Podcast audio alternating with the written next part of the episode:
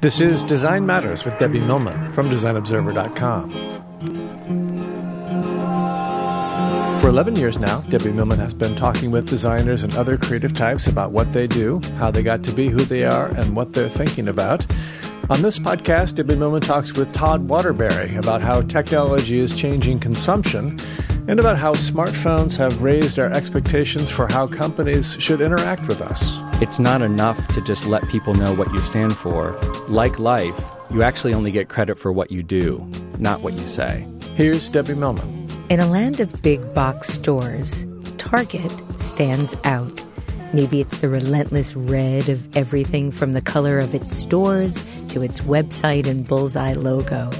Or maybe it's the value the company places in design, not only in its own branding, but in many of its product lines. Since 2013, Todd Waterbury has been Target's chief creative officer, which means that what he and his team of art directors and designers create is experienced by millions of people every day. Before Target, Todd ran his own consulting company, working with clients like Uniqlo and Twitter. And for many years, he worked at the powerhouse agency Wieden and Kennedy. He joins me today to talk about his career and his take on designing for the masses. Todd Waterbury, welcome to Design Matters. Debbie, thank you. This is a pleasure. I understand that your one bedroom apartment in Manhattan is outfitted entirely in black gray, and white, and your dining chairs are not arranged around your dining table like most people. Rather, they are in neat stacks on either side of a painting of stacked words. The New York Times called it all perfect.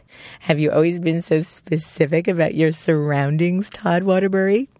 I have been. This is the first time, though, that I was able to take advantage of it in terms of creating a space that really reflected the idea of a relationship between art, furniture, and a mood. And really thinking about how do I want the space to function? How do I want it to feel?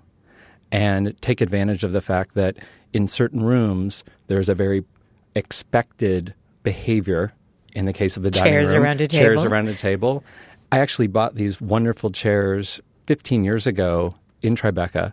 Uh, they're made in 1920 and uh, made in Switzerland, and they're actually designed to be stacked. And I just love the efficiency of that. And there's just something so sculptural about them. When I was moving into the apartment, the movers actually brought them in stacked because that's the way they had been wrapped. And this is one of the moments that I always pay attention to, which is to be open, to really receive what's in front of you and begin to see it with another perspective. And in that moment, when I saw them stacked, I thought, I love that. I love that idea. That can be something I'm going to work with. So I've always admired that perspective to actually see something and respond to it. The Times went on to state that you answer to an aesthetic dog whistle that few can hear and go on to declare Todd Waterbury is a design perfectionist, a curious breed that outfits its habitat, not according to style or fashion, but to a set of fastidious inner rules that are usually minimalist in nature. So, Todd, would you say that's true? And if so, what are those inner rules? Can you share any of those with us? Well, one of the things I would say about that idea of the inner rule is that when you walk up to the bookshelves, so there are shelves with books that are neatly arranged, but when you come to understand is they're not arranged for aesthetics, they're actually arranged based on subject and content. So there are collections of books which are monographs. There are other collections of books that are about mid century photography. There are other books that are stacked in relation to architecture. So for me, it's just a very simple way to organize them. But for a lot of people, at first glance, they seem to be chosen for the fact that they're in a particular palette. The spines are only Yes. in white, black, and gray, Todd. What happens if you find a book that you want to buy with a red spine? Please, let's discuss. I have a whole other set of books in another part of the apartment that are for Okay. books that, in one way or another, are not part of the living room aesthetic. Okay. Um, the reason that that came to be similar was moving into the apartment, having the shelves built, having them painted, and starting to pull the books out of the box, filling the bookshelves as I had always done, which is stacking them vertically on the shelf. And as I was pulling them out, I was literally just pulling them out in stacks and putting them side by side by side quickly to just get them out of the boxes. And another one of those moments occurred where I saw a collection that I'd pulled out, and they just so happened to be a collection of gray, black, and white for the most part. And I just looked at them for a moment and thought, it kind of matches the palette of the room. Obviously, the furniture was neutral. And I thought, wow, could that be its own kind of statement, its own kind of sculpture? And that became this kind of fun project. So I started to edit the majority of my collection to fit into that room. Well, it's marvelous. It Thank works you. beautifully. So let's talk a little bit about your history. You went to Iowa State University. You were the first recipient of the Helen Beresford Scholarship. Did you also grow up in Iowa? I grew up in a town of 400 people in rural Illinois. Wow, my high school had 400 people in my graduating class. My high school graduating class uh, included 16 people. So everybody knew everybody. Everybody knew everybody. So did you want to be a designer back then? What were your aspirations? I always loved to draw, and I started drawing Peanuts characters for some reason. Hmm. I love writing, I love drawing typography, and one of my earliest jobs in this little town, making myself useful and making money, was actually sign painting. So I would actually design all kinds of letter forms and paint them on the sides of truck doors or on the windows of some of the small shops. And I became known as this artistic person, obviously, who was going to school at the high school. We were small enough that we actually didn't even have an art class. So I was sent one day each week to a local school where I was allowed to take architectural drafting classes, which is the closest version of art that they could find for me. And at that time, I thought, well, maybe I need to be an architect because that was the closest kind of expression of it. I was also inspired by Mike Brady. I watched the Brady Bunch and thought, wow, he has this wonderful house, this great family. It seems like a very um, wise sort of uh, vocation. So I will begin to study that. I came to find, though, that in the early phases of architecture, there was so much that had to do with the non design part of it. It was all of the engineering, all of the details. And for me, it really didn't fuel that sense of imagination and wonder in the way that typography and the idea of drawing and design did. So, one of the turning points happened at Iowa State University, actually, before I attended the school. I took a calligraphy class when I was in junior high that my great aunt had found for me. And that's where I discovered a real love of letter forms. And that's how I actually discovered this one scholarship that I applied for. Wow. Steve Jobs started his career with a calligraphy class as well.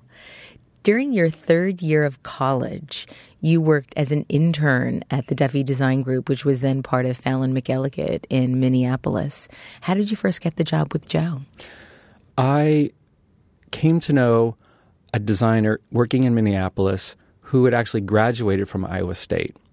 And he was friends with Charles Anderson, who was working with Joe. Wonderful. And at the time, obviously, the Duffy Design Group was the most influential design firm in the country. yes. Every award, every new development, where the design direction was going was coming out of Minneapolis.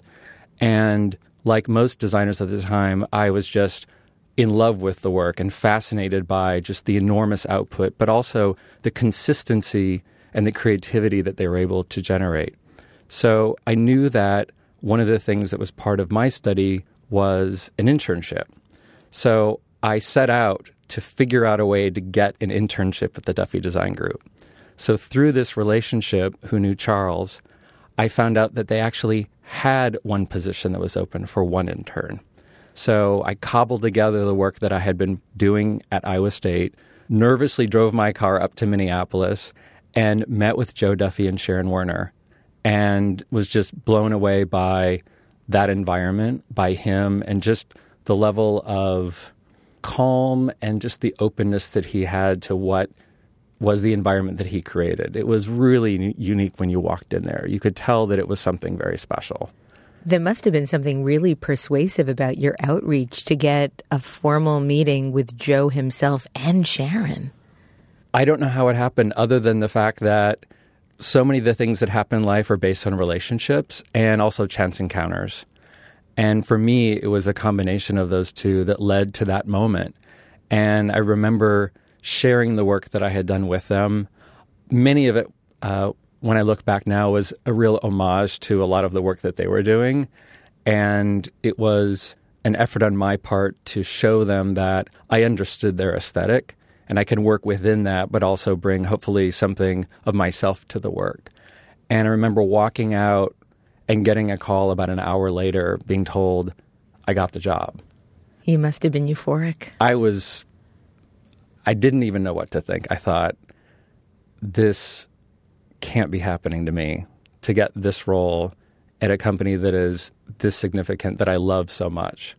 Did you have a sense at that point that you were also were intrigued or fascinated or interested in branding, or was it just design? Well, one of the things that I credit Joe for in that moment in my life is from the very beginning, I started to think about design on a bigger stage. And I think that later in life, in my role at Target, it's similar. And in the context of the Duffy work and that time, our clients were essentially the clients of Fallon McElligott. So there were advertising clients, there were clients with pretty large marketing budgets, and we were allowed to do a lot of branding work for them in partnership with Fallon. So from the very beginning, I had always seen design in the context of strategic work and the idea of a branding effort. It wasn't necessarily defined by something that would be viewed as a traditional designer output. It was immediately seen as this kind of larger statement that existed in terms of a larger kind of marketing program or campaign. What was the biggest or most important thing you learned from Joe? You ended up working for him after I the did. internship. You got a job and you stayed there for a couple more years. You were ultimately promoted to senior art director. Yes. One of the things that I learned from him, and I talk about it a lot today in terms of leadership, is he created an environment where great work happened.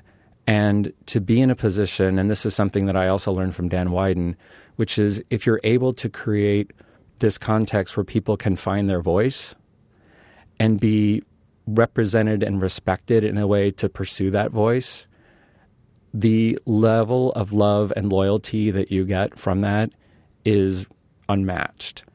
And Joe was particularly good at making it not about him. He was really kind and very compassionate about what did designers need to do great work and was an incredible supporter of bold ideas when you look at it now and think, wow, I don't know if I would have had the courage to do the things that he did. You then went on to become the executive art director at Bloomingdale's. That's quite a shift. Uh, you're going client side, you're working in retail, you directed teams there in retail and packaging, identity. Did you also work with John Jay when you were there? It seems as if you might have overlapped by one year, if my calculations are correct. So John and Pat Fallon were very good friends. Aha! That's the connection. Yes. Okay. And John hired me to be the head of art and design at Bloomingdale's. I moved to New York from Minneapolis and worked with him for just over a year, actually, and learned another kind of great series of lessons in terms of work ethic, commitment, the idea of vision. One of the things that John always talked about was being given a matchbook and then being able to make a movie out of it. Really? Like he how, was how do you do that? he was just a that? remarkable thinker in terms of being able to maximize opportunity, being able to look at a specific project and think about what is the biggest thing that we can do from this idea? How can we make the idea bigger? How can we bring in culture to the work? And he was just a relentless connector as well in terms of bringing great talent together. And again, being hands off in the sense that if you have wonderful people who are working at a high level and they're brought together with an incredible opportunity, usually amazing things are going to result. You must have enjoyed your time at Bloomingdale's. It was a crash course in retail. So it was a lot of long hours. It was a lot of work in terms of the pace of retail was different from um, the world from Joe Duffy, where the timelines that we were working on were much more kind of planned out. In retail, you're judged every day, and you're always preparing for how tomorrow can be better and how you can do it faster and how you can improve and learn. So it was a good training ground for me that I now um, can work back on and relate to now that I'm at Target. John left and went to Wieden and Kennedy. Yes. And then he called you a couple of years into your gig at Bloomingdale's and suggested you come to Portland, Oregon? Well, the way the story worked was John left, went to Wieden and Kennedy, and at that time, I had been working straight out from the Duffy Group into New York, and it was a pretty relentless pace. And at that point, after him leaving, I decided that I would actually leave Bloomingdale's and take a year off and live in New York, go to see museums, just take in all of the gifts that the city offers. Because when you're working at that pace, especially early in your career, you put everything into the role. Four days into my year off, 10:30 at night, the phone rings and it's John, and he said, "Todd, you have to come out here. Can you get on a plane tonight? Can you come tomorrow morning? I have this amazing project that I think you would just be perfect for." I get on a plane the next day. Not that night. No, it was 10:30. It's red and eye. fly to Portland, Oregon, a place I'd never visited, and he puts me to work. What was the job? And the first project that I worked on was designing OK Soda, Oh, okay. which at the time it was very was controversial. this really kind of radical idea where you have this multinational company wanting to create a soft drink brand for Gen X. And the name had been crafted already when I arrived. But my job was to develop the identity and what would the packaging look like? What would the brand essentially look like? And to this day, it was one of the favorite projects that I've ever done in my career. We pushed everything. And to think in 1994, we'd created a series of packages that at the time were really kind of remarkable in the sense that we launched the brand with eight different can designs. We had a television chain letter. We had a hotline, which is 1 800 I Feel Okay. We really just pushed the limits so of every of medium time. Absolutely. in a really subversive way, in a really playful way. And when I look back now, it's pretty incredible to see that the level of interest that it still garners on the internet is something that makes me proud. I read that you were drawn to the agency's restlessness with titles and boundaries. And having visited Wieden and Kennedy on a joint project that I did with them several years ago, I was overwhelmed by the culture there. Can you talk about that experience? The effect that working at Wieden and Kennedy had on me was incredibly deep. And when you talk about the culture, it isn't possible to understand it until you actually walk into one of their offices. It's palpable, it's in the air. It absolutely is. And it is the direct result of Dan's tenacity in relation to creating an environment where people really do find their voice and continuing to organize the company in a way that it's always managed by, driven by, and fed by creative people. There's not an accountant running that company. And he was very conscious in all of the offices. I, I believe to this day that is still true, which is there is one account leader and there are two creative director leaders. And it was intentional that every decision that was made in terms of the business, in terms of the work, allowed the creative people to outvote the account person. Wow. If, Okay, if then. there was a moment where there was a divided point of view, he really wanted to make sure that the voice that creative people had would be the voice that is heard and is supported. What were some of your favorite projects? I know you worked with Nike, you worked with Microsoft, you worked with Coca Cola. I mean, you had the most extraordinary client list, and you ended up being the co creative director of the agency, right? Yes, in New York City. Did you spend half your time in Oregon and half the time in New York City? So I worked at Wieden and Kennedy in Portland for seven years, um, having moved out from New York. And after seven years, Dan had said, "Would you move to New York and help run that office. You worked with Michael Jordan. Talk about that. Michael's brand was something that I look back on with a great deal of uh, admiration. He is an incredible businessman. And one of the quotes that I always go back to, which is the best artists are businessmen and the best businessmen are artists. And I think did, that did he, Mick Jagger say that? I, I don't know who said that. It's great. But he really is an amazing individual in terms of what he's done in terms of discipline, what he's done to define a role in sports and popular culture that definitely gives him a kind of iconic status that is yet to be surpassed. One project that really intrigued me was a project that I believe was called the Summer Hoops Project. And the idea you came up with originated from the knowledge you had of Jordan's contract. Apparently, he had a clause in his contract which allowed him time during the summer to actually go back onto the courts and play and practice his game in order to get back to what he referred to as the truth and essence of the game. So, how did that influence your idea?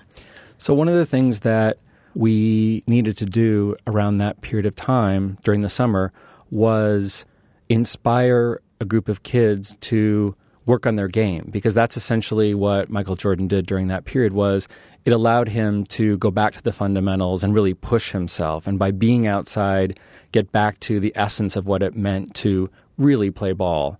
And if you walk by the cage here on West 4th, you have that sense every day. And there's just something about it that cannot be replicated. It's beautiful. When you're inside. And what we wanted to do was bring a level of engagement and attention around those courts. But one of the things that we observed when we looked at those courts where those kids played was that they weren't really courts that were prepared for the right kind of play, meaning that those rims actually didn't have nets. They were not sort of kept up. And one of the things we thought was who are we to invite kids to actually work on their game outside when the state of the court isn't something that has been maintained? And what we thought of was let's lead with a level of generosity. So let's actually spend time and create these custom versions of basketball nets and let's go to all these courts in five major cities and let's literally just put these courts back into shape. And one of the things that we did to define it, to really send a signal, was to create these beautiful custom bright nets and put them on all of the rims. And it just so happened that the color combination of each of the nets mirrored the color combination of the training shoes that we were actually promoting at that time. So it was a really interesting way not only to gain the attention of the audience, give them something first, but also engage them in a way that felt, I think, much more genuine and it felt much more empathetic to the idea of what it meant to connect with that audience. What was it like working with Dan Wieden? Is it true he's a bit of a recluse? I think that Dan is one of the the most interesting and generous people that I've ever met. And I, I should say it in the sense that he, like Joe, really understood that if you create an environment and allow people to pursue their own passion, their own dream, that the level of output that you'll get will be remarkable. And he has a way of walking in and surveying a situation and really bringing us all back to the truth. Like, what is the human truth of what this is about? And the best work that we were able to create during that time, and I think they still create, is that you're able to tap into something that everybody feels, that everybody thinks, but few people have the courage to say. And Dan had always created a way for that to be possible. What a remarkable thing to be able to witness. But in June of 2010, after 16 years at Wieden and Kennedy, you left to start your own consultancy. Why? After the 15th year, I looked back and thought, I have what I believe to be the best job in advertising. I work an incredible agency. I live in New York City. And have a great apartment. I have a great apartment. and when you do that work, with the level of expectation and intensity that we do. And I think that we're always pushing ourselves to make the work better, to work in smarter ways, to work in better ways on behalf of our clients, for their brands, for their businesses. When you've done it for so many years, it feels like you need to actually develop new muscles in new ways. And it really was this feeling of now's the time to leave home. It's so courageous. I can't imagine doing something like that. It took a while to really get ready for that. And when that happened, I really just stepped into a different direction, which was thinking about how I could more directly impact the development and the deployment of work. And what that meant was I was connected to Mr. Yanai, who's the chairman of Fast Retailing, who owns Uniqlo, and a former Wieden uh, colleague of mine, and I began to work together on a project to help launch Uniqlo in New York City. And launch you did. You helped launch two of the brand stores. What was that like? How do you go about launching an event like Uniqlo? Well, we started with their tagline, which is made for all. And what we needed to do was make people aware of the brand. So below 14th Street, most people had heard of Uniqlo, but above, where we're opening the stores on Fifth Avenue and 53rd and 34th between 5th and 6th, that group of people in Manhattan weren't as aware of the brand, what the value proposition was, what its stance was in terms of creativity and culture. So, one of the things we needed to do was introduce the brand to New York City and do it through this line of Made for All, which for us was this incredible idea that allowed us to create wonderful partnerships, one of which was the relationship between Uniqlo and the High Line. Because at the time, the High Line for me was one great articulation of Made for All, which is how do you create something that feels generous and democratic, that is available to the largest number of people? And that was one of the things that Uniqlo had really stood for, which is this idea of bringing better quality products to more people, constantly pushing themselves to improve the way it was made, and giving people access to better things. So the effort on our part was let's partner with other people in New York City who exemplify that similar ethos. And let's begin to build an authentic relationship between people who are really doing that. And one of the, the best ways for us to do that was to partner with the High Line. And we created these wonderful Uniqlo cubes that were glowing. And we created an effort that, you know, in my mind was one of the f- most fun things I've actually done, which is to create a roller skating rink in Manhattan, which at the time was the only one that was there, and just make it free for people to play and to be part of that experience, which has become such an incredible magnet in New York, which is the High Line, and really begin to build that association through presence.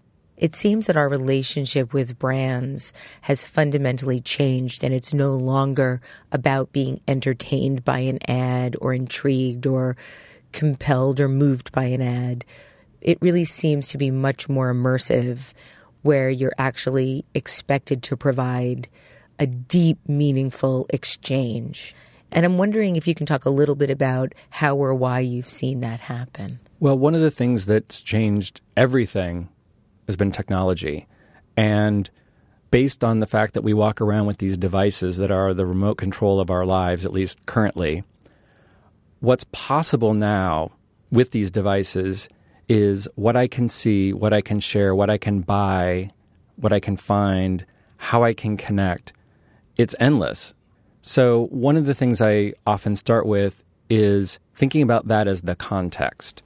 And if this idea of choice being infinite is really this realization that what is the one thing that's scarce? And I would say it's attention. So, if you're thinking about the context of engaging an audience, one of the first things that you have to start with is how do you begin to earn their attention? And the way that we talk about it, the way I believe deeply in, is that that starts with respect and relevance. So it's getting very close to who is your audience and what is their current relationship with the company. And when you understand that, then you begin to understand the word brand because people talk about the word brand in many different ways. Sometimes it's a noun, sometimes it's a verb, sometimes it's a floor in a building, sometimes it's a line item in someone's P&L. Sometimes it's a person. exactly. What I often think about and the way I talk about it with my teams is a brand is the connection that exists between a company's belief and its behavior. That lives in the mind and the head and the heart of consumers. And while people feel comfortable with the fact that they have a set of beliefs and they communicate them, it's not enough to just let people know what you stand for. Like life, you actually only get credit for what you do, not what you say. So it's important to understand what is the state of the relationship between that audience and that company. And how do you begin to build a respectful and relevant relationship over time? So that's a very different level of engagement. And it is moving from this pure idea of transaction to interaction. This is probably best seen in the work you're currently doing now as the chief creative officer of Target. In 2013, you joined Target and you joined at a somewhat difficult time. Um, there were a number of issues that seemed to be impacting the company. The largest was probably the security breach of consumers' credit cards.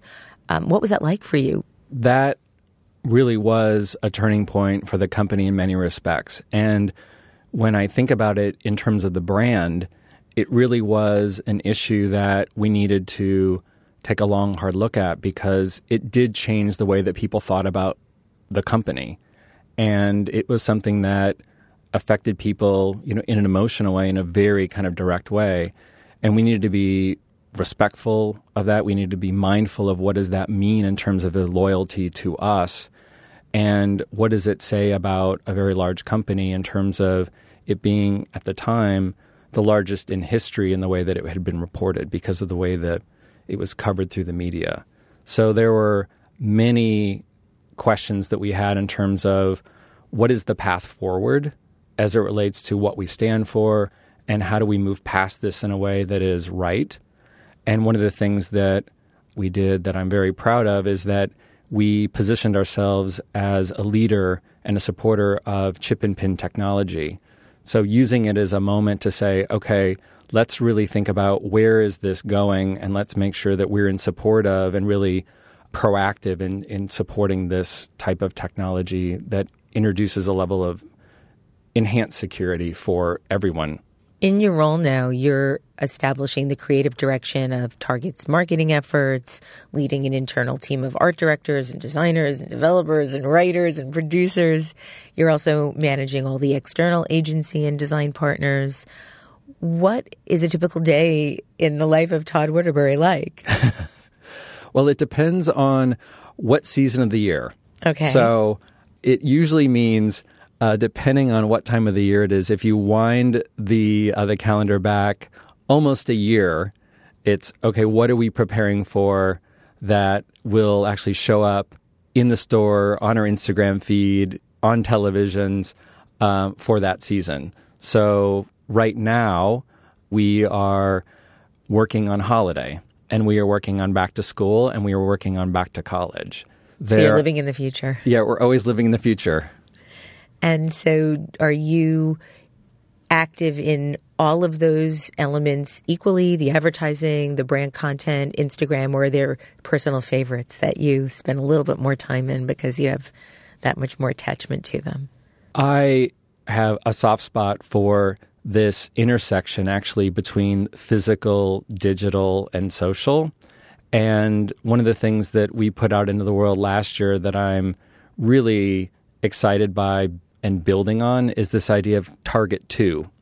So I was able to take some of my favorite things that we sell at Target and use a kind of artful perspective and massing them in interesting ways. We built an app that allowed people to play with each one of these pieces, these sculptures that we had made. We actually uh, launched it quietly in our space in Chelsea. And what I was interested to see is what would happen if people just walk by? They're on a, Saturday afternoon gallery visit and they happen into the space and they see these products that we make and they're masked in these interesting ways, what would people do with it? What Was would this the acrylic house? Uh, that's Open House in San Francisco. That's Okay. separate. That's another that's project. Amazing. That is amazing. So it seems as if you are really creating installations and surprise art experiences for people that then inspire them to think about the Target brand. Is that correct? I am always thinking about where that connection lies in terms of our company, our products, and our guests, and thinking about new ways to imagine what a retail experience can be. So, in addition to Target 2 in Chelsea and at Art Basel, in addition to Open House in San Francisco, uh, this December we actually created something called Wonderland, and that was in Chelsea here as well. And it was just this terrific combination of um, Willy Wonka meets Dr. Seuss meets Santa Claus, and how do we enable this kind of fantastical, joyful holiday experience and use technology in ways to make the experience seamless, but at the same time bring a level of wonder and joy to kids and families and learn from it. Learn how people interact with one another, how they interact with the products that we sell when we've taken this kind of childlike look at what they can be. The last thing I want to talk to you about is the extraordinary partnership you created with Vogue last year for the Germinal September issue. You reimagined 15 iconic Vogue images through a Target lens. So, can you describe for our listeners what you did? One of the things that we were in love with was this idea of how do we partner with Vogue and Condé Nast during a time that is so important to fashion. So the launch of the September issue really is this kind of seminal moment in fashion. And we thought about an idea that could only be done in Vogue. And we wanted to do it in a way that really exemplified our kind of democratic spirit as a brand. So the thought was could we take some of the classic images for which they're known and reimagine them in this kind of artful, surprising way and connect people directly from the pages in Vogue with a partnership with Shazam and their image recognition technology to not only give people a glimpse at the original image that we were inspired by, not only show them behind the scenes content of the shoot itself, but connect them directly with the products that we sell at Target.com. And so everything for the photographs was created, these iconic photographs were recreated using everything that you could get at Target. Yes. How did you pick the images through this centuries long relationship that Vogue has had with photographers? How were you able to pick 20? Well, we were, first of all, so grateful to actually have this partnership with Condé Nast and be invited into the archives to even witness some of these images that very few people get to see the originals of. And it was an editing process between the team and really what we wanted to stand for in terms of what are some of the key products that we think are important to talk about during fall. So it was a combination of imagery, conversation with Condé Nast, which ones felt like they span the largest range of time that Vogue has been publishing. So I think the the earliest image that we had dated back to 1918. It's an extraordinary experience. There was quite a lot of commentary on the internet, as you can well imagine, about it. I think one of my favorite comments was um, somebody who said, Forget the rest of the issue. All you need to do is look at that 20 page insert. So, congratulations on not only this wonderful, wonderful issue, but also, Todd, really creating some of the most interesting, intelligent work over the last couple of decades. Thank you so much for being on Design Matters today. It's a pleasure. Thank you, Debbie. You can follow Todd Waterbury on Twitter. His handle is at Todd Waterbury. This is the 11th year I've been doing Design Matters, and I'd like to thank you for listening. And remember, we can talk about making a difference, we can make a difference, or we can do both. I'm Debbie Millman, and I look forward to talking with you again soon. Design Matters with Debbie Millman is recorded at the Masters in Branding Studio at the School of Visual Arts in New York City. It is produced by Curtis Fox Productions with technical assistance by Mark Dudlick. The show is published exclusively by DesignObserver.com. You can subscribe to this free podcast in the iTunes Store.